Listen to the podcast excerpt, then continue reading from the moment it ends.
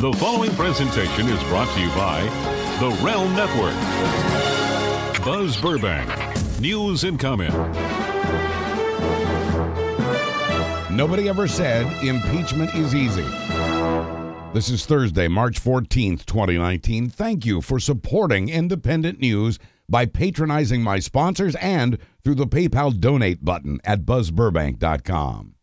Breaking news as this program was being released the House this morning passed a resolution urging the Justice Department to make special counsel Robert Mueller's full report public.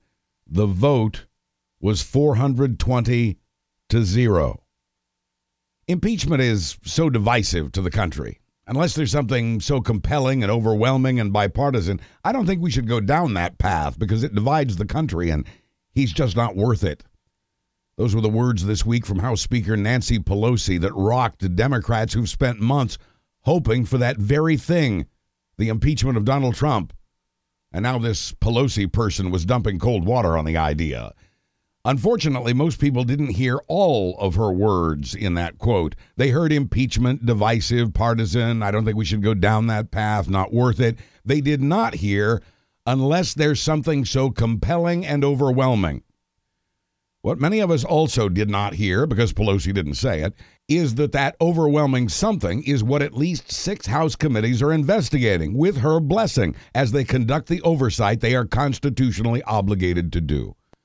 It could be the evidence gathered by those committees, along with prosecutions by the special counsel and other state and federal prosecutors, that provide the overwhelming evidence that would persuade Republicans in the Senate to join Democrats in a complete impeachment process. Because without a conviction in the Senate, Trump cannot and will not be removed from office. Pelosi knows no impeachment is better than a failed impeachment, and better to lift up Americans with health care and lower drug prices and bigger paychecks than to tear down Trump. She may feel it's better to keep Democrats fired up and motivated to vote in the 2020 election to remove Trump and the Republicans who enable him without offending crucial moderate voters and independents who've swung away from Trump and his Republicans. Trump has already thanked Pelosi for saying no impeachment. And Pelosi clearly knows that impeachment at this particular moment would heap more division upon a country that may not be able to withstand further division. She cites the words of Abraham Lincoln in her newsmaking interview with the Washington Post. Public sentiment is everything. With public sentiment, nothing can fail. Without it, nothing can succeed. The public opinion polls have tilted toward impeachment, but it is now up to the committees of Nancy Pelosi's House of Representatives, Special Counsel Robert Mueller, and other federal and state prosecutors to tilt public opinion more. One way or another, it appears Trump campaign boss Paul Manafort's going to prison. He is the first campaign manager in the history of sitting presidents to be sent to prison and the first presidential campaign manager to serve time since Watergate. Last week, in a verdict that shocked and surprised many, Manafort was sentenced to less than four years in prison for his bank and tax fraud. It was a stunning reminder of white privilege. This disparity of sentences between a mature white male who stole tens of millions of dollars from taxpayers and a young black male convicted of a nonviolent drug offense. But it wasn't over for Paul Manafort, and by the way, it still isn't. Yesterday was a very bad day for the ex campaign chair. First, Judge Amy Berman Jackson sentenced Manafort to an additional three and a half years for lying to Robert Mueller's prosecutors, bringing Manafort's total federal prison sentence to nearly seven and a half years to begin as he's about to turn 70. To the end, Manafort angled for a pardon from Trump. Through his lawyers, Manafort had claimed no collusion even though collusion was never part of either Manafort's cases. Not so far, anyway. The subject had never come up except from the mouths of Manafort's lawyers. This was a message to a sympathetic president. Judge Jackson pointed out that the claim was irrelevant and that no such thing had been proven this collusion, no collusion, especially since Manafort had lied so much about it. She seemed to be addressing Trump when she said, although he is not public enemy number one, he is not innocent. Trump had earlier tweeted that Manafort was being treated like public enemy number one. And the bad news for Paul Manafort did not stop coming after that sentence. Within minutes of that second federal Manafort sentencing, the district attorney in Manhattan hit the Trump campaign chairman with 16 criminal charges. The charges involved mortgage fraud and more than a dozen other state felonies. If convicted on any of this, Manafort is going to prison. And although a presidential pardon can spare him that seven and a half years in a federal pen, it cannot and will not spare him from a state sentence in a much less comfortable state prison. Quoting Manhattan DA Cyrus Vance Jr., no one is above the law in New York. Vance began the investigation last year with a look at a couple of bank loans to Manafort. Trump's campaign boss appears headed for prison, and ultimately, there's nothing Trump can do to stop it. The New York Attorney General's office, meanwhile, has just issued subpoenas this week to a couple of Manhattan banks for their records on several Trump Organization projects following Michael Cohen's testimony that Trump inflated his assets when applying for bank loans. Also, yesterday, former acting Attorney General Matt Whitaker admitted in closed door testimony to the House Judiciary Committee that Trump had discussed with him the New York federal prosecutor's case against Michael Cohen, that Trump had been part of discussions about removing a couple of U.S. attorneys, and that Trump had asked Whitaker if someone other than the New York U.S. attorney could handle the Cohen case that had named Trump as individual number one. It appears Trump has once again interfered with the pursuit of justice for his own activities. You have arrived on a busy week. Yesterday, it was the sentencing of Manafort and the state charges that followed. We're expecting a status report any time on Mike Flynn. When Flynn was in court in December for sentencing, the judge advised him against it, considering the seriousness of his crimes and the additional help he might be able to give investigators that might make Flynn's sentence less harsh. Today, we and Roger Stone will learn the date of his upcoming trial for lying and witness tampering. We may also learn he's headed for a bit of jail for violating the judge's gag order. On Friday, we'll hear a report on the status of Rick Gates' cooperation with the Mueller investigation. Gates, former deputy campaign manager, testified against Manafort. And because Gates knows a lot about foreign influence curried through the Trump inauguration, Gates' sentencing is likely to be delayed again. Monday, meanwhile, is the deadline for 81 people and entities who are expected to have turned over requests for documents to the House Oversight Committee. The parties receiving those requests include the Trump White House, which says it will refuse to supply the documents, which may lead to a subpoena and a court fight. The Oversight Committee asked for nothing that hadn't already been supplied by the White House to Robert Mueller's investigators. Sleep well, Michael Cohen. That's the advice Cohen got from a Trump lawyer in April of last year that reminded him he had, quote, friends in high places. To Cohen, that seemed like an offer to pardon him if he would be like Manafort and Roger Stone and refuse to testify against the president. It seems that way to Cohen's current lawyer as well, and that email has now been provided to congressional investigators. Sleep well tonight, Robert Costello wrote. You have friends in high places. Trump lawyer Rudy Giuliani says the email wasn't about a pardon. He says attorney Robert Costello was just trying to put Cohen's mind at ease when Cohen thought the president was mad at him. Costello and Giuliani clearly wanted to keep Cohen on the inside. The plan was for Giuliani's friend Bob Costello to represent Michael Cohen. Costello wrote to Cohen Rudy said the communication channel must be maintained. He called it crucial and noted how reassured they were they had someone like me in this role. Costello is now waiting to hear from the House Intelligence Committee, which is investigating possible offers of presidential pardons. Even with all the focus this week on Paul Manafort, Mike Flynn, Roger Stone, Rick Gates, and Michael Cohen, the eminent conclusion of the Mueller investigation, Donald Trump's relationship with Vladimir Putin, has not been forgotten.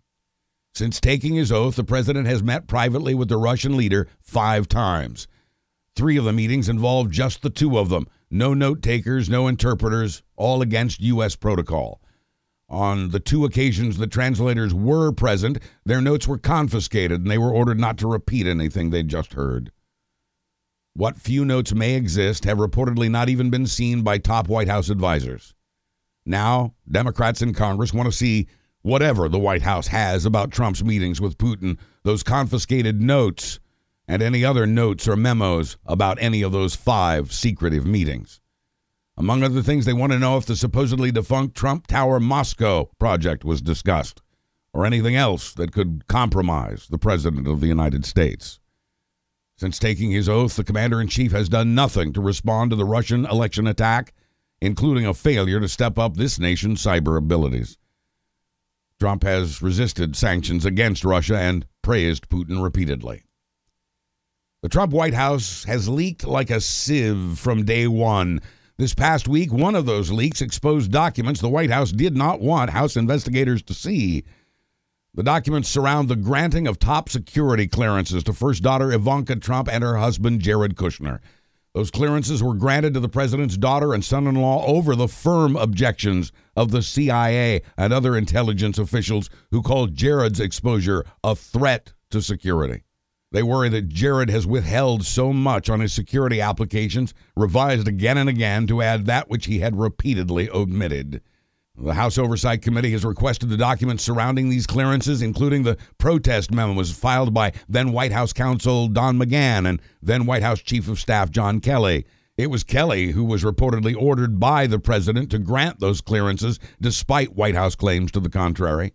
The White House has rejected the committee's request for these documents, and that normally would have the potential to lead to a court fight over a subpoena, but probably not in this case, since the documents the committee is requesting have actually been in the committee's hands since early last month, according to Axios.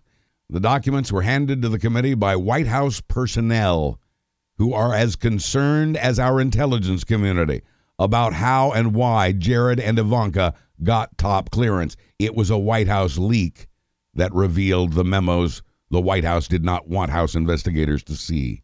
So concerned are these White House personnel, they have leaked classified documents to the House. Foreign influence appears to be the hallmark of the Trump administration. It certainly reared its head during the campaign and during the transition, but it even appeared at the president's inauguration, which is currently under investigation, along with every other aspect of Trump's public life. The Trump Inaugural Committee raised an inexplicable record amount of money for the celebration $107 million, and state and federal investigators have now subpoenaed that donor data. The Guardian reports that tens of thousands of dollars came from shell companies created to hide the money's foreign sources. The Guardian has also tracked down three of those sources through those shell companies, each donating $25,000 to the inaugural committee. At least one of them is legally prohibited from making a political donation. At least one of the donations is illegal. The laws designed to protect the integrity of our elections and the security of our nation prohibit non resident foreigners from making political donations, and that includes inaugurations. One of the donors tracked down by The Guardian was an Indian financier based in London who does not appear to be either a citizen or resident of the United States. Last year, a D.C. lobbyist admitted he had illegally funneled $50,000 to the Trump campaign from a Ukrainian oligarch who was a business partner of Paul Manafort. Robert Mueller's investigators have been looking into all of this and likely know much more than we do. The phone giant T Mobile has come clean about its dealings with the Trump organization while it was trying to get the Trump Justice Department and the FCC to approve its merger with Sprint. In a letter, T Mobile responded to questions about that from Senator Elizabeth Warren and others. In that letter, T Mobile admitted it has spent nearly $200,000 at the Trump Hotel in Washington, D.C. since it announced the merger. In fact, the day after that announcement, nine of T Mobile's top executives had reservations at Trump's hotel. The Washington Post also got hold of internal documents from the hotel that show T Mobile executives had reserved 52 nights there since the merger was announced rooms, meeting rooms, catering. Since the sitting president still owns that hotel and still profits from it, T Mobile's patronage of it appears to be lining Trump's pockets to grease the wheels at the Justice Department and the FCC for the merger it wants. The Trump administration continues to resist the AT&T Time Warner merger since Time Warner owns the CNN that Trump loves to hate. Congressional Democrats are investigating the T-Mobile relationship with Trump. The grand jury investigating WikiLeaks founder Julian Assange hit a dead end when it asked Chelsea Manning to testify. The former Army intelligence analyst served seven years in prison for giving classified documents to WikiLeaks, the rest of her 35 year sentence commuted by President Obama. Insisting she was willing to explain things publicly, Manning refused to testify for the closed door grand jury. She offered up transcripts of her military trial, said she'd tell prosecutors everything they want to know. In public, these secret proceedings tend to favor the government, she said as she was sent to jail for contempt of court. Chelsea Manning will remain in the Arlington County, Virginia jail until she agrees to testify for the grand jury or until that particular grand jury concludes its work without her. Trump's convinced it was immigration and the wall that got him elected. In 2016, he ran on a promise to build that wall with Mexico's money. Now that it hasn't been built, he's promising to finish it in time for the 2020 election. He's determined to build it just as Democrats and some Republicans are determined that it not be built. That standoff could lead to another government shutdown. They have until the end of September to work this out. In his official budget proposal, Trump has set aside $8.6 billion to build 722 miles of wall. That's about half the wall. He plans to pay for the rest with money from the military construction budget, which he appropriated in his border emergency declaration. Total cost of the wall? Nearly $17 billion, more than triple what he had demanded headed into December's shutdown. Trump's also proposing a $33 billion increase in military spending. And he's proposing that we pay for these expenditures with cuts to the government's social safety net programs, hitting the elderly and the disabled the hardest. Trump's proposal would cut over a trillion dollars from Medicare, Medicaid, and other health care programs over the next 10 years. A trillion dollars from Medicare and Medicaid. Food stamps, now known as SNAP, would be cut by more than $200 billion. A third of a trillion would be cut from programs that provide food and housing. Student loan services would be cut by more than $200 billion, and the U.S. Postal Service would also suffer. Even the NASA budget would be cut by a half billion dollars. Some of the most severe cuts are in the funding of science and alternative energy. There would be cuts in education, $8 billion, health and human services, 12 billion, housing, 9 billion, the EPA, a $3 billion cut, the Interior Department cut by 2 billion, the Labor Department by 2 billion, the Transportation Department by 5 billion, and the State Department would face a new $13 billion cut. The budget itself keeps the deficit increase at $1 trillion for the foreseeable future, with a Trump budget total of 4.7 trillion. By next year, this country will be spending more on interest than we spend on Medicare.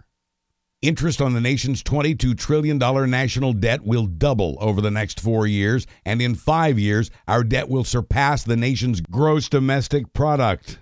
All of this largely because of Trump's so called tax cut. Trump's budget proposal now is considered dead on arrival at the Democratic controlled House, and yet another Trump budget fight begins.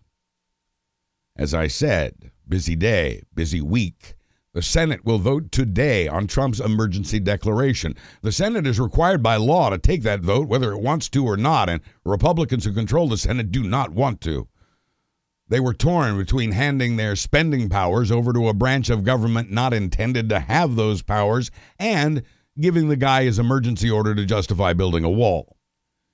The prevailing opinion has been that the Senate would, like the House before it, reject Trump's border emergency declaration, but that Trump would veto the Capitol Hill decision and that the Senate would then not be able to muster the votes to override it.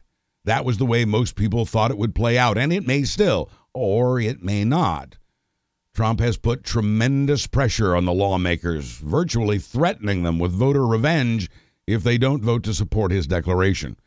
And Republican senators who still love the Constitution have been offered a soothing ointment, a separate bill that would require future declarations to be renewed every 30 days by Congress lest they expire.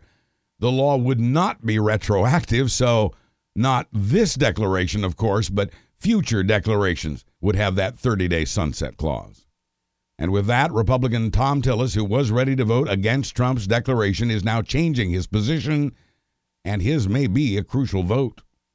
Trump's emergency order would allow him to, among other things, rob the military budget to pay for an expensive and ineffective construction job. Today we find out what happens. A lawsuit recently forced the Trump administration to reunite 2,700 children with their families after the shocking separations of last spring. The Trump government began separating families in July of 2017, however, back when it was denying it was doing such a thing. The separations pulled thousands more children from their families, in addition to the nearly 3,000 of this past spring. Quoting a federal judge, the hallmark of a civilized society is measured by how it treats its people and those within its borders. The judge's ruling allowing this class action lawsuit to represent all separated families is yet another blow to Trump's anti immigration policies. And that wasn't the only Trump immigration policy to fall to defeat this past week. It was another federal judge who struck down the Trump administration's plan to ask about citizenship in the next government census. The question appeared to be aimed at making immigrants afraid of deportation as they fill out the questionnaire for that 2020 census. If they didn't fill it out, they wouldn't be counted in the population numbers that determine congressional districts. The nation's actual population would be severely undercounted. Money would be appropriated to the wrong locales.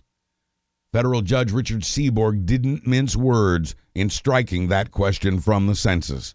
The judge aimed his scorn at Trump Commerce Secretary Wilbur Ross, saying Ross had acted in bad faith, breaking several laws along the way and violating the Constitution's demand for a representative democracy.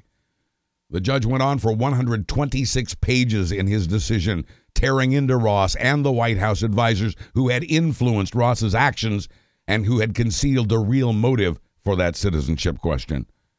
The ruling came in a lawsuit brought by 18 states that have substantial immigrant populations, and it was yet another in a series of court defeats for Trump and his immigration policies.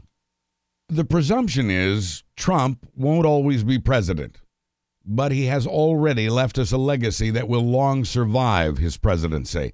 He will not soon be forgotten, considering the nearly 90 conservative judges he's gotten confirmed by a Republican Senate. He's installed 53 conservatives to lifetime positions in the district court, 34 in the appeals courts, and two on the U.S. Supreme Court. It's a quiet conservative revolution that could touch many aspects of life in America and it's been driven by Trump and by Senate Leader Mitch McConnell, who's taken away a home state senator's right to veto a nominee chosen for their state. McConnell's now working to limit debate on judicial nominees.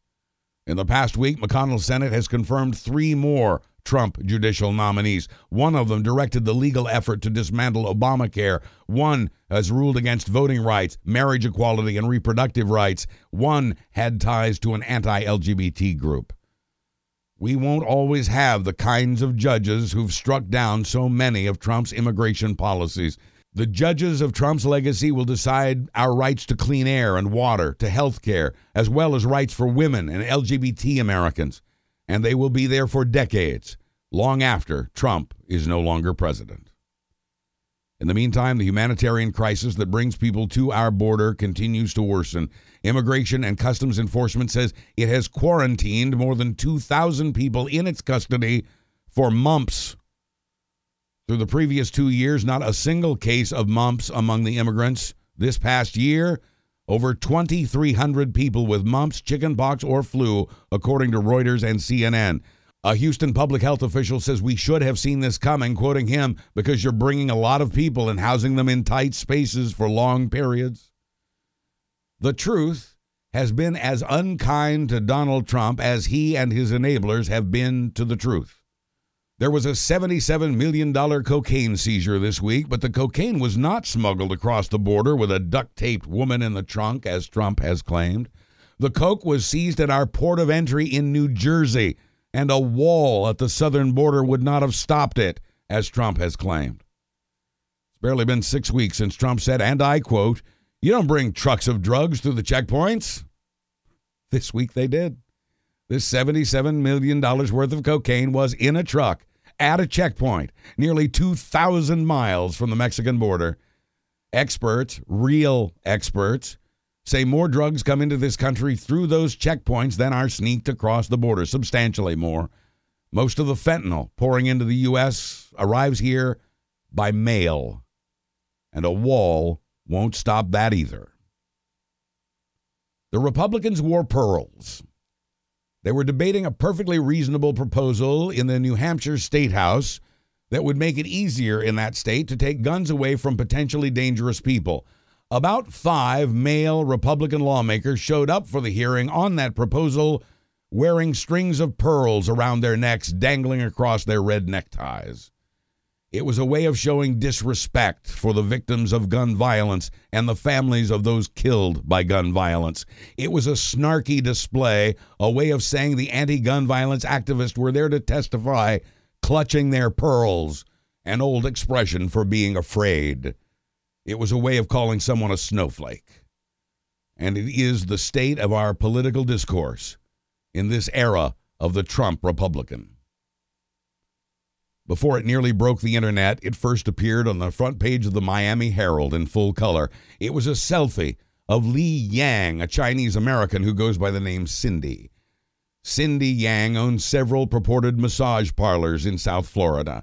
She used to own and founded one such establishment that is now implicated in a human trafficking ring, the same one where New England Patriots owner Robert Kraft was allegedly caught on video receiving and paying for a sex act and Cindy Yang herself is not currently facing any criminal charges. But leaning into Cindy's selfie was a smiling Trump in color on the front page of the Miami Herald. It was, after all, his Super Bowl watch party, and Cindy Yang and her immediate family had donated nearly $60,000 to Trump's presidential campaign, 42 grand for 2016, 16 grand so far for Trump 2020. She has also reportedly connected Trump with some Chinese businessmen who know her as Yang Li. And Cindy Yang was part of Trump's watch party, the two of them rooting for Bob Kraft's New England Patriots. So there's more to this story than just a delightfully scandalous picture of Trump smiling alongside a massage parlor owner. These days, Cindy Yang, having never voted until 2016, finds herself rubbing elbows with Republicans, including the president, Donald Trump Jr., Eric Trump, Florida Governor Ron DeSantis, Florida Senator Rick Scott, Florida Congressman Matt Gaetz, and Sarah Palin, just to name seven. There are also photos of her meeting and greeting people at Trump's private club in Palm Beach, Mar a Lago. And Mother Jones is now reporting that massage parlor owner Cindy Yang has been using her highfalutin connections to make money, selling access to Trump at Mar a Lago to those Chinese executives. She's been advertising it as a service on her investments website. Quoting the sales pitch, the opportunity to interact with the president, the minister of commerce, and other political figures. You pay the price. The online sales pitch is accompanied by all those Mar a Lago selfies of Yang and that long line of well known Republicans from Trump on down. Questions about the relationship between Trump and Yang are being referred to the Trump 2020 campaign which has yet to comment. In the meantime, journalists and the Federal Election Commission have been doing some checking on their own. Before Cindy Yang got politically fired up about Donald Trump, she had donated also to the presidential campaign of Trump rival Jeb Bush. And that brings us back to the Federal Election Commission, which has been practically dormant for years.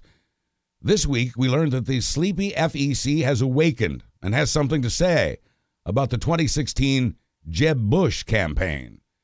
The Jeb Bush campaign was crushed by various factors, including Donald Trump. But this week, the FEC ordered a super PAC that backed the Jeb campaign to pay a record fine for accepting more than a million dollars in donations from a company owned by Chinese nationals who were in business with Jeb's other brother, Neil Bush, who was working for that super PAC.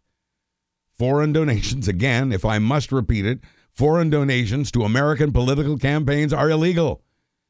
And now that super PAC, Right to Rise USA, is being fined nearly $400,000, and the American branch of that Chinese owned company is being fined nearly $600,000. The fine totals nearly a million dollars, not far behind the $1.3 million donation, the biggest fine total in any FEC case ever.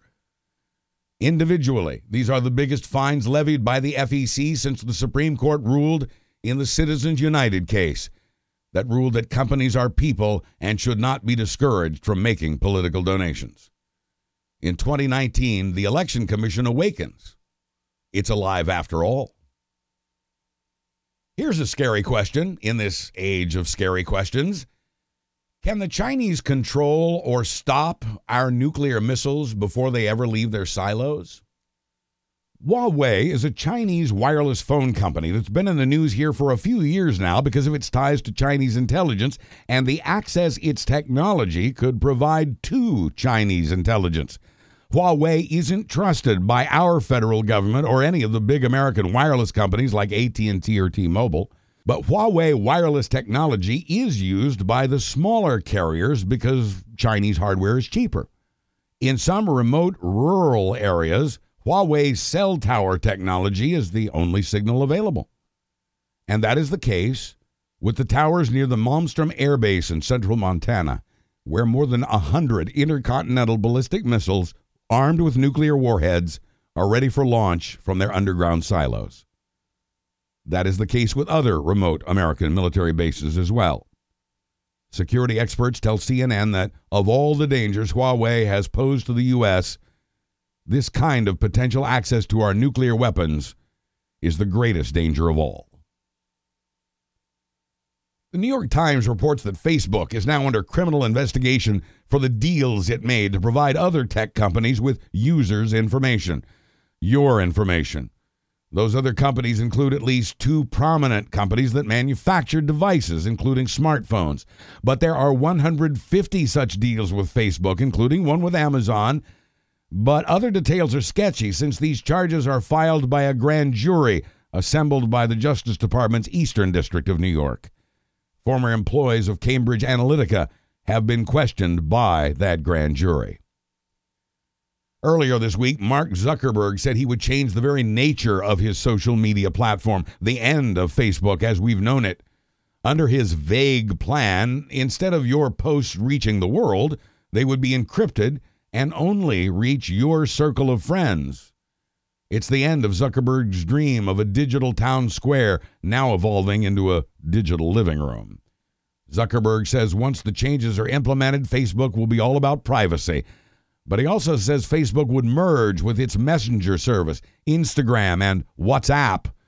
It isn't clear if the change will reduce the amount of propaganda and fake news on Facebook, especially since it's been unable to police those things on WhatsApp. A more limited reach for Facebookers is bad news for small businesses like this one, which need to reach new people in addition to maintaining the audience they already have. There is no timetable yet, but the word from Zuckerberg is that the Facebook we know is going away. Massachusetts Senator Elizabeth Warren says if she is elected president, she'll move to break up big tech, Apple, Google, and Facebook. Apple seems to be her prime target for owning both its App Store and some of the apps sold in that store. Quoting Warren, it's got to be one or the other. Either they can run the platform or they can play in the store. They don't get to do both at the same time. Senator Warren ran ads on Facebook about her plans to break it up. Facebook pulled the ads for a while and then restored them. The biggest lie being told these days on Fox News is about itself. Sure, posing as a news channel pulls in 6 million a year and sure Fox News is now in its 18th year at the top of cable ratings. And yes, it's as close as one can get to the seat of power, the president of the United States. But Fox News itself is as unbalanced as its coverage and just as unhinged. Its executives and air personalities continue to fall one after the other to sex scandals and lawsuits, resignations and firings, possible criminal investigations, and surprise vacations when someone at Fox says too much. This week, it's bow-tied bombast Tucker Carlson who's on vacation after 10-year-old recordings of him surfaced revealing the real Tucker Carlson. The misogynist, homophobic, white supremacist Tucker Carlson relaxed and cocky on a shock jock DJ show. Carlson worshiped and tried to learn from Tampa Bay's Bubba the Love Sponge. Carlson apparently learned too well. Bubba is now off the air, and Tucker Carlson seems headed in that same direction after recording surfaced of him brushing off an accusation of child rape, defending a convicted predator. Just days before the Cohen tapes dropped, Fox host Jeanine Pirro made a racist comment about a member of Congress, saying that because Minnesota's Ilhan Omar wears a hijab, Omar obeys Sharia law over the laws of the United States. Fox was then forced to publicly rebuke Pirro, adding that it had had a word with her about making such claims. Pirro and Fox star Sean Hannity had both appeared with Trump at a campaign rally late last summer. So, yes, there is a potential criminal element at play at Fox, with Hannity getting calls from Trump almost daily. Fox elder Lou Dobbs has been part of the president's cabinet meetings via speakerphone. Fox News owner Rupert Murdoch speaks with Trump about once a week. The president and Fox News share a bed, both giving lovers. They have become one. And being in bed with Trump is increasingly risky for anyone in Trump world, including Fox News. As reported here last week, it was a Fox News entertainment reporter who got the whole Stormy Daniels story before the election, and Fox killed the story because it would have hurt Trump. Fox and its people may soon find themselves having to answer some very uncomfortable questions.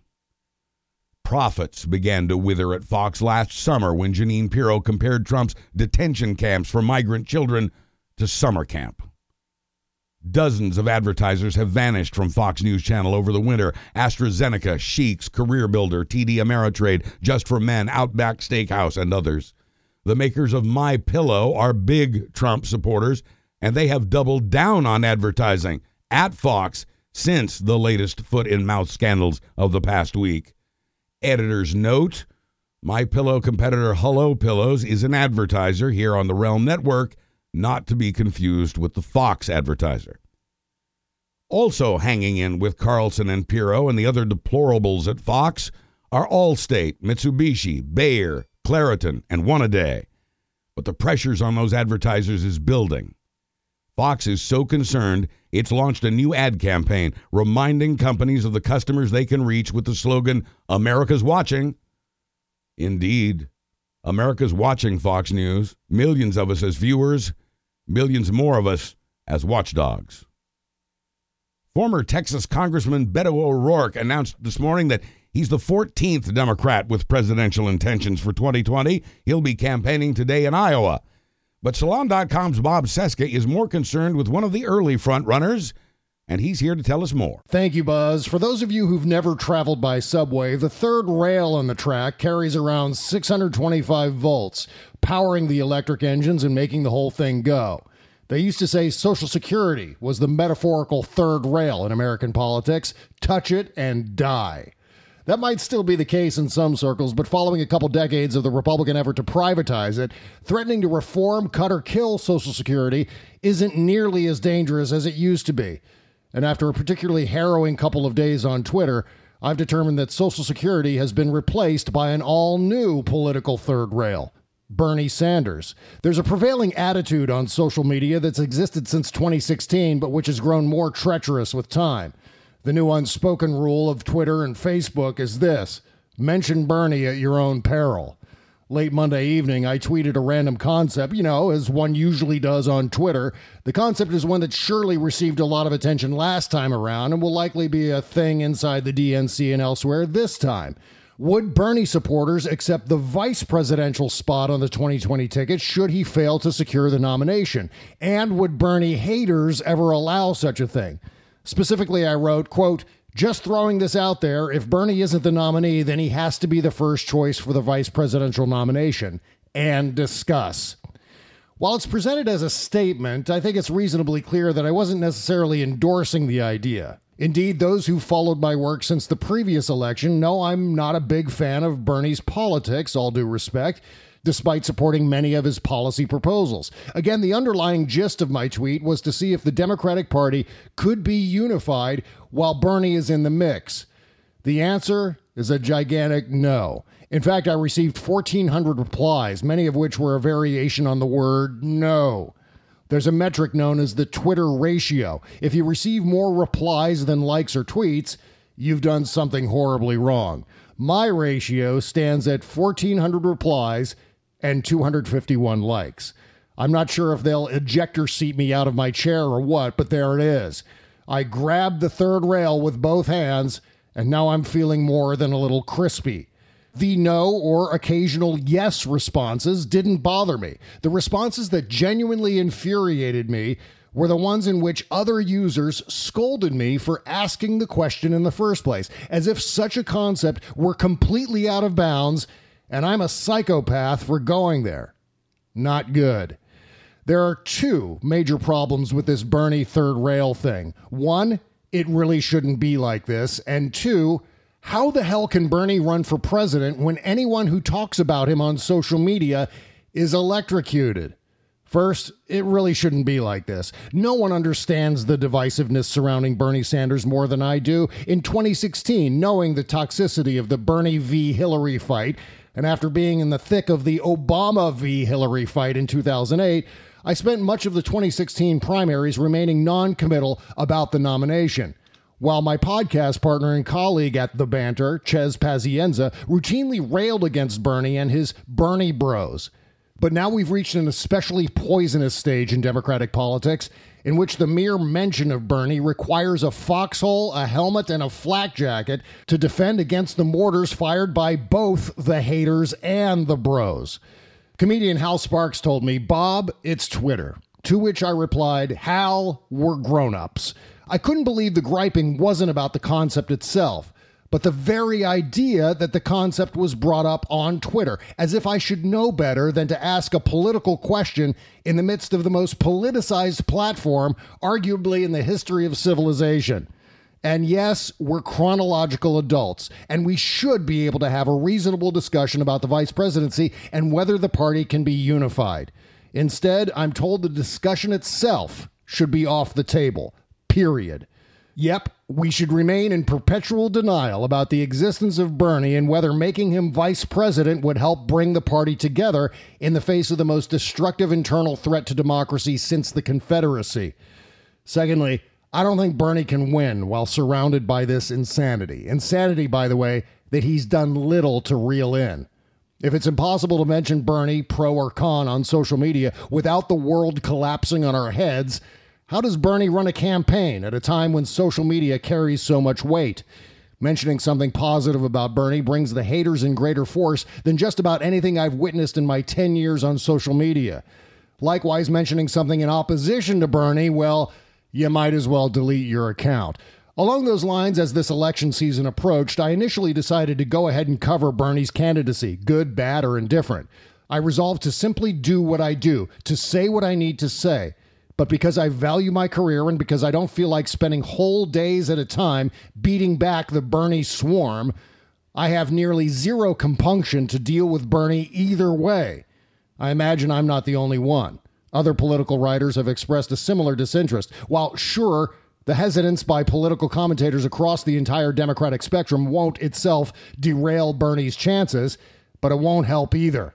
In a few short years, Bernie went from obscurity to superstardom to absolute toxicity.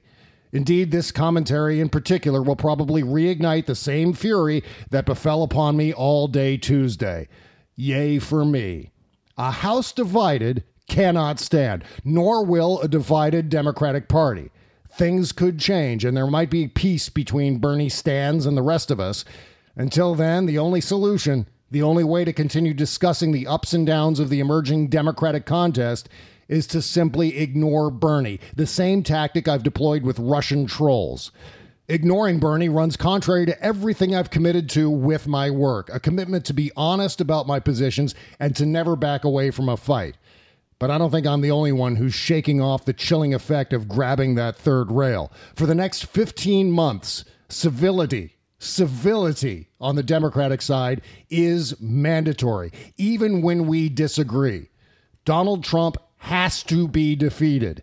Yet it'll never happen when half of us are routinely trolled by the other half for simply mentioning the name Bernie.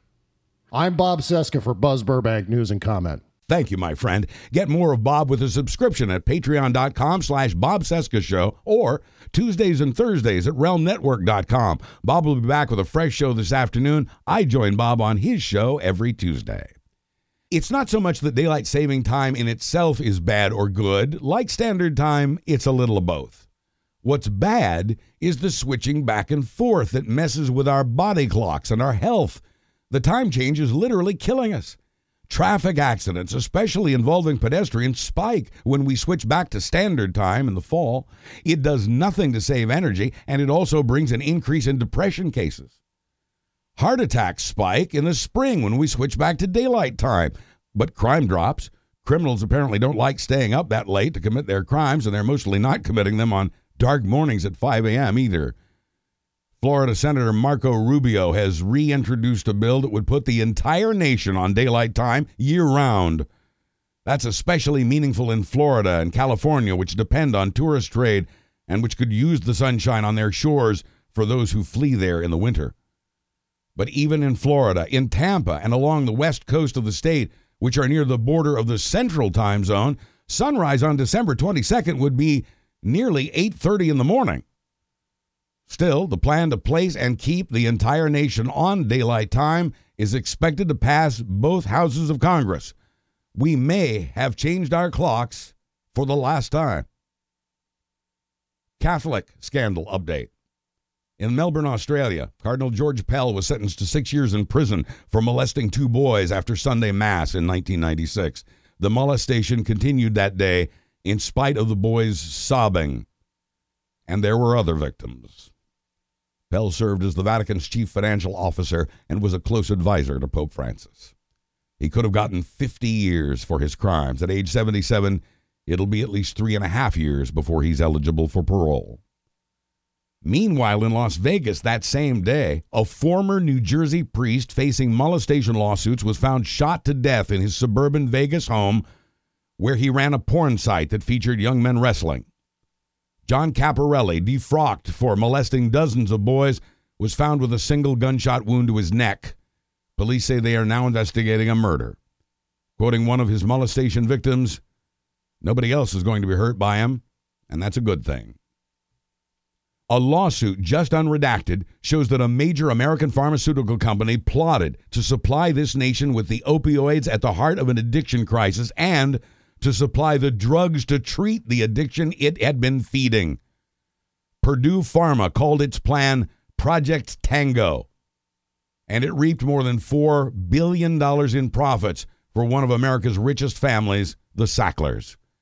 Purdue Pharma spent 10 years deceiving doctors and patients about the addictive nature of opioids and OxyContin while it was pushing Narcan as a treatment for overdoses. The just revealed lawsuit was filed in January by the Massachusetts Attorney General's office. It was made public on this past Friday. There were nearly 48,000 opioid overdose deaths in the U.S. in 2017, the most recent year for which we have numbers. Purdue Pharma reportedly steered doctors toward prescribing stronger doses of OxyContin, presumably to increase the addiction rate. It argued that OxyContin was milder than morphine Pretty much just an alternative to Tylenol, the company said. In an internal email, Purdue President Richard Sackler pushed to boost the sales of OxyContin during the crisis. The Massachusetts lawsuit says the email said the way to handle the bad PR about OxyContin was to, quote, blame and stigmatize the people who had become addicted. That's a quote from inside the pharmaceutical company. The lawsuit quotes Sackler's memo as saying, we have to hammer the abusers in every way possible. They are the problem, he wrote, calling addicts reckless criminals. Purdue Pharma is reportedly worth $13 billion. Boeing 737 MAX 8 and 9 grounded, voting weed in 2020, news from space, and Look Daddy, a dancing camel in the final segment. Up next. A programming note this podcast is now available on Amazon Echo.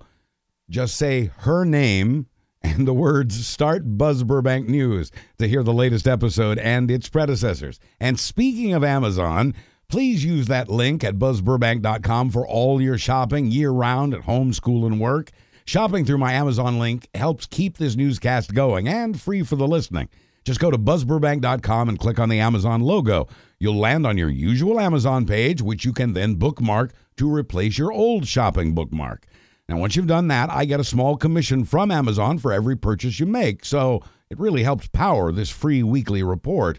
On your desktop browser, that Amazon logo is in the upper right corner at buzzburbank.com. On your phone app, it's just under the title Buzz Burbank News and Comment.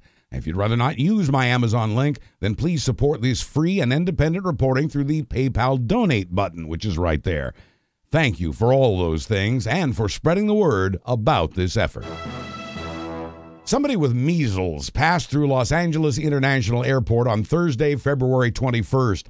Everyone else who passed through LAX Terminal B or Delta Terminal 3 that day should be on watch for fever, cold symptoms, and a rash for the next three weeks or so. Even as a measles outbreak spreads in the U.S., at least 20 states are considering new anti vaccination bills. In Washington, D.C., the anti vax movement behind these bills is being called a growing public health threat. There are now about 230 measles cases in at least a dozen states. And in at least 20 states, there are now bills to give parents more ways to opt their kids out of the shots, even when there's no medical need to do so. There are also bills that would force doctors to talk about any risks associated with the MMR vaccine for measles, mumps, and rubella. The vaccines actually prevent as many as 3 million deaths each year. The anti vax movement is based on a distrust of government and pharmaceutical companies and the false rumor that the MMR vaccine causes autism. It does not. Anti vaxxers are also worried about their individual rights and religious freedoms. The anti vax movement had just about sputtered out by 2013, but has surged again to its highest level ever by last year. The current surge in proposed legislation is a pushback for the bad PR the anti vax movement's been getting lately. 20 bills do not mean the laws of those 20 states will change. Most of those bills, thankfully, are not expected to pass. Most of those bills. In Europe, meanwhile, unvaccinated children are being banned from schools as the measles spread there as well. A six year old Oregon boy has become sort of a reverse poster child for vaccinations. Days after getting a barnyard cut on his forehead, the boy's jaw began to lock up. He was having trouble breathing and muscle spasms. Lockjaw is the name once given to a disease doctors now know as tetanus. This six year old is the first pediatric case of tetanus in Oregon in 30 years. His parents didn't get him vaccinated against tetanus, and he had contracted it through that open wound in his head. It put their kid in a darkened hospital room for two straight months, and he wore earplugs because light and sound aggravated his convulsions. The boy spent a month on a ventilator as well. The hospital bill, more than $800,000. And his parents nearly lost the boy. They certainly watched him suffer. One of the doctors who saved him said it was hard to watch the boy's suffering and that she never wants to see that again. But the parents are standing their ground. They did not get the boy vaccinated to protect him from future tetanus infections, and they declined the other vaccinations that were offered as well. And there is no vaccine for stupid. And while Congress looks for ways to lower prescription prices, some companies are already on the case. Amazon, Berkshire Hathaway, and JP Morgan Chase are working on ways to lower healthcare costs. And United Healthcare this week became the first medical insurance company to stop accepting rebates from drug companies, giving the money instead directly to the patients. Pfizer says it found that insurance companies were not passing along the savings to the consumer, so United Healthcare is cutting itself out as a middleman. The company says the customer discounts start in January 2020, saving an average of $130 per prescription. Congressional Democrats are also working to repair the damage done to Obamacare by Trump and his congressional Republicans.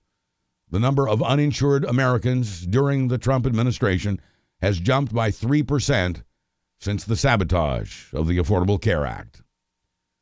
The Iowa Supreme Court this week ruled that transgender people in that state may use Medicaid to pay for their transition treatment, assuming they qualify for Medicaid. Iowa law had classified transition treatments as cosmetic surgery, which is not covered by Medicaid. The Iowa Civil Rights Act of 2007 added gender identity to the state's list of protected people. New Mexico appears close to becoming the 11th state to legalize recreational marijuana. New Mexicans would be able to possess up to an ounce if they have their receipt with them, but tokers would not be allowed to grow their own. The pot would be sold at state run stores and in certain private businesses if there is no state run store in a given area. The 2020 election could bring more than just a new president and a new Senate. It could also bring legalized marijuana nationwide. Nearly every Democrat in the presidential primary race supports it to some degree, as does the one Republican so far challenging Trump for that party's nomination. Even with everything else in play, weed is an issue in the next election. 62% of voters favor it, including nearly half of all Republicans. 10 states and the District of Columbia have already legalized recreational marijuana over the past 8 years. But at the national level, pot is still a Schedule 1 drug, same as heroin and LSD. As far as the federal government's concerned, marijuana has no medical use and carries a quote, high potential for abuse. One presidential hopeful, New Jersey Senator Cory Booker, has reintroduced a bill to legalize pot across the country. The bill would remove weed from that list of controlled substances, clear the court records for marijuana offenses, and even punish states for not legalizing it by withholding their federal funding. The bill is co sponsored by Booker's fellow Democratic hopefuls, including Elizabeth Warren, Kamala Harris, and Bernie Sanders. And although not a co sponsor, Amy Klobuchar says she supports it too. A notable exception is Joe Biden, who says pot is a gateway drug and that legalizing it would be a mistake. But there are even rumblings among Republicans that one way to head off the Democrats' weed advantage at the polls is for Trump to move to legalize it first. Honda is recalling over a million cars for defective airbags. They are the same Hondas that were repaired in a previous recall, apparently repaired with defective replacement parts. Once again, the recall involves Acuras, Accords, Civics, CRVs, and others. Honda's been affected more than any other car maker by the airbags from the Takata Corporation. Its side airbags were recalled just two months ago. That recall, involving nearly 3 million vehicles, also touched Toyota, Ford, Fiat, and Chrysler. Takata has now filed for bankruptcy under the weight of countless lawsuits in the midst of the biggest recall in automotive history. The original defective airbags killed nearly two dozen people and injured hundreds of others. Now it's back to the shop again to be safe. See dealer for details. On orders from Trump, the Boeing 737 MAX 8s and MAX 9s have been grounded.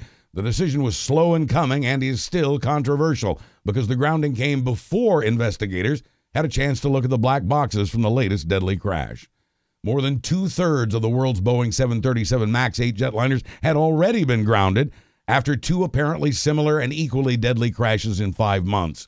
More than 40 nations on every major continent had banned the planes, including China, Australia, and the European Union, but until yesterday evening, not the United States. It appeared that a decision to ground the planes here in the U.S. would have to come from the FAA, which only has an acting administrator, since Trump hasn't bothered to nominate one after two years in office. The decision could have also come from Transportation Secretary Elaine Chao, a Trump nominee who's also married to Republican Senate Leader Mitch McConnell. Neither Chao nor the acting FAA director moved to ground the planes that had already been banned from the airspace over Britain and other countries. On Tuesday morning, Boeing CEO was on the phone with Trump, pitching that he should keep the 737 MAX 8s flying. So they kept flying for two more days. American and Southwest Airlines were still flying them, even though dozens of other airlines around the world had stopped for now. Boeing is now rushing to install revamped software to overcome the glitch that appears to be causing these crashes, but the new software won't be available until next month. It might have been ready in time to prevent the most recent crash, which killed 157 people. Unfortunately, the rollout of that software was delayed five weeks by the Trump government shutdown. And those people died. At least 11 pilots have reported to the FAA the kind of trouble that has apparently now killed some 350 people.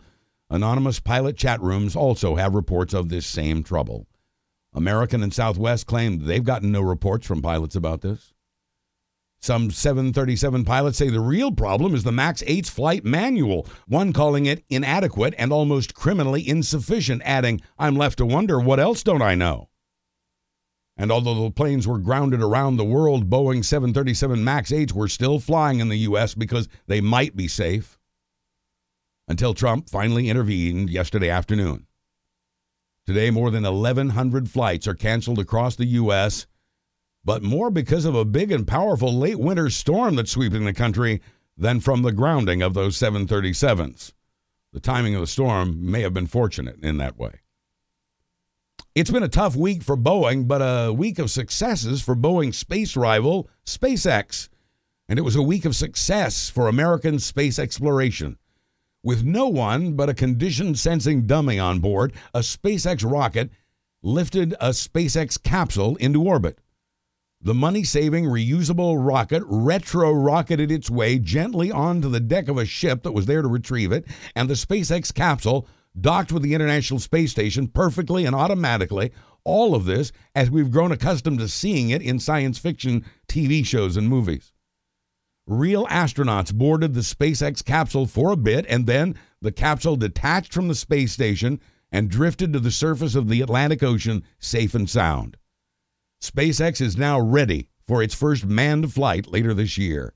It's now Boeing's job to catch up, if it can, aiming for its own unmanned launch next month and its first manned launch in August. So far, Boeing, the predicted favorite in this commercial space race, has been paid more money by NASA than SpaceX has, but SpaceX was the first to prove itself with a week of remarkable successes. NASA benefits from this commercial involvement, and NASA has plans of its own. This week, it unveiled its plan to return astronauts to the moon next year, maybe even this year. In fact, NASA hopes to cover the entire surface of the moon with exploration by 2028, with special focus on the moon's north and south poles, which are laden with ice a NASA administrator calls valuable water. The missions involving lunar landers, robots, and astronauts to explore and conduct tests in all regions of the moon. NASA says it'll be excellent training for its next stop, Mars. More down to earth, NASA says its focus will also be on monitoring the environment of this planet. For every student admitted through fraud, an honest, genuinely talented student was rejected. Those are the words of the U.S. Attorney for Massachusetts, Andrew Lelling. He was announcing the breakup of the biggest college admission scam ever prosecuted in a second example of white privilege in one week. The story boils down to this rich people paid bribes and paid cheaters to get their less deserving kids into college instead of more deserving students. Some of the parents paid as much as six and a half million dollars to do this. Bribes were accepted by coaches at Yale, Stanford, USC, Wake Forest, and Georgetown. Among the rich parents nailed, actresses Felicity Huffman of Desperate Housewives and Lori Loughlin of Fuller House. Huffman paid 15 grand to a fake charity to help her daughter cheat on the SATs. In some cases, that fake charity would even Photoshop athletic photos to put the rich kid's face in the picture, in addition to helping students score big on college entrance exams. Lori Loughlin and her husband did the same and paid bribes to get their daughters named as recruits on the University of Southern California crew team, a sport in which they never even participated. Loughlin and her husband both face criminal charges. Felicity Huffman's husband, William H. Macy, was mentioned in the indictment, but he himself was not charged. College coaches are already being fired for their parts in the scam. For the most part, no decision yet on the unqualified rich kids at those colleges, nor about the qualified students they displaced, nor about those who benefited from the scam but have already graduated. Schools are working on this already. The world champion U.S. women's soccer team is suing the U.S. Soccer Federation for gender discrimination. While the men's team continues its streak of not winning medals, the women's team has been on top for four straight years. They're required to play more games than the men, but for less money.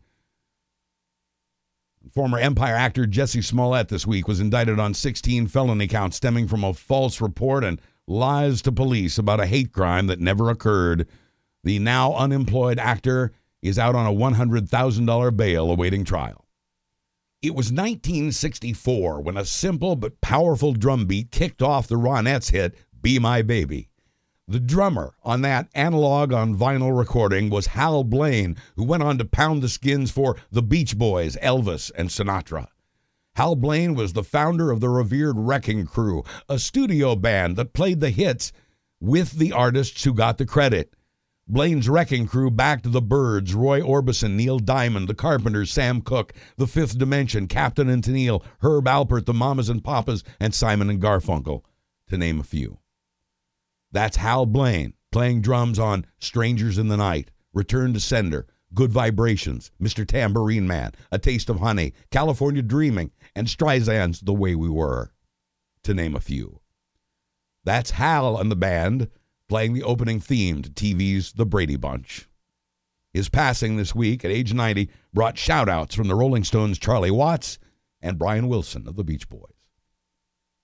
And teen idol Jan Michael Vincent died of a heart attack last month at the age of 73. We just learned of it this week. Vincent is best known for his role as a pilot on TV's Airwolf in the 1980s, but he also played a stuntman in Burt Reynolds' Hooper. He showed off his abs in the surfer film Big Wednesday with Gary Busey. Vincent's personal life, plagued by substance abuse, was tragic. A drunk driving accident in 1997 led to a conviction, a broken neck, and mandatory rehab. He was acquitted of a domestic violence charge in 1996. Before that, Vincent had been charged in multiple barroom brawls, getting probation for one of them. May Jan Michael Vincent finally rest in peace. Brie Larson as Captain Marvel crushed it at the ticket window this week. As the top movie, it raked in $153 million in ticket sales in the U.S. and Canada. It is the biggest movie opening ever for a female lead, opening with nearly a half billion dollars worldwide so far. The fast track to your theater seat is through the Fandango link at buzzburbank.com. And then there was one. The world will soon be down to just one Blockbuster video store. It's in Bend, Oregon. The only other Blockbuster in Australia is closing at the end of this month. In the U.S., the last stores outside of Oregon were in Alaska, but they closed in July.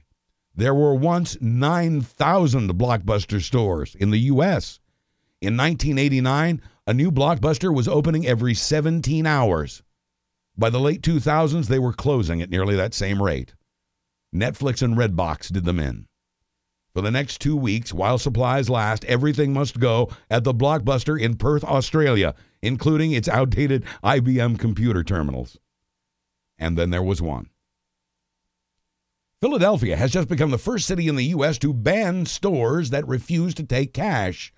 In this electronic age, an increasing number of retailers have stopped taking cash, accepting only plastic, credit, and debit cards.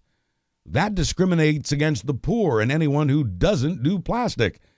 Come July, that won't be allowed in the city of brotherly love. Other cities are expected to follow suit. From our How Dumb Is This department, the Mississippi Public Safety Department was fined 200 bucks by another agency of the Mississippi state government and then proceeded to spend $18,000 fighting that $200 fine from the state's Ethics Commission. This week, headed into Los Angeles, a Tesla driver was caught on video doing 75 miles an hour on an expressway. That driver was asleep at the wheel as the car drove by itself at 75. The heart stopping sight was captured on video by the passenger of an adjacent car. Quoting her, he was asleep pretty much the whole time. I saw him open his eyes once to look around, but he quickly dozed back to sleep. Let's be careful out there. A new survey shows that 7 out of 10 Americans don't trust self driving cars. 71% of us don't trust them. That number is up from the last survey by about eight points. It should be noted that people didn't trust electricity when it was first wired into homes. The highway spill of the week hails from West Covina, California, when a truck overturned on a street near the 10, losing its load of beer. Boxes of canned beer and some of the cans that escaped were strewn across Garvey Avenue. While cleanup crews labored to pick up the beer, drivers were told to expect delays. I would think so. And that brings us to the Ohio man who gave up all food and drink for Lent, except for beer. Del Hall of Dayton, Ohio is going 46 days taking in nothing but beer. You can follow Del's adventures on YouTube. He says he's actually losing weight on his beer only diet. He says he was inspired by the monks of the 1600s who considered beer liquid bread and sustained themselves with it through Lent as they abstained from all other food and drink. Sure, Dell, let's go with that story. It really can pay to read the fine print. It happened for a high school teacher in Florida who read the fine print on a travel insurance policy she'd recently purchased and found the instructions for a secret contest. Donelan Andrews found in that fine print the promise of $10,000 for the first person to send an email saying they had read about it in the contract. She found that fine print just 23 hours after the contest began.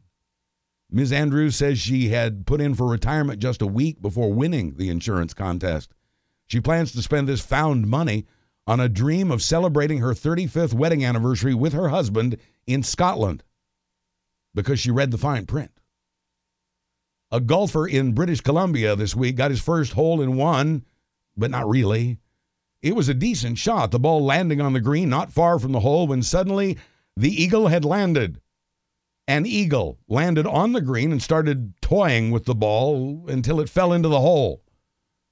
The golfer had scored a hole in one and an eagle, but neither in the usual sense. From the home office in Florida, a man headed to church with his family whipped out his cell phone camera to get video of something none of them expected to see on their way to church a camel dancing in the back of a bus it was 11 a.m. when this man, an Orlando TV anchor, heard his kids shouting about a dancing camel. It's like doing the Carlton, like dancing in the back of the school bus with its head stuck out, he said. Quoting anchor Matt Austin, he seemed really happy back there. Thank you, Florida. And finally, a Nebraska state trooper was a little miffed to see a snow covered car parked in the middle of a road. He was then befuddled when he learned that this car wasn't a car at all. It was made entirely of snow, sculpted really in detail. The sculptor did a really good job, made it look just like a Ford Mustang in detail. Even left a fake parking ticket on the windshield. I'm Buzz Burbank. Thanks for listening and for supporting this free news at buzzburbank.com. I'll be back next Thursday with another Buzz Burbank news and comment.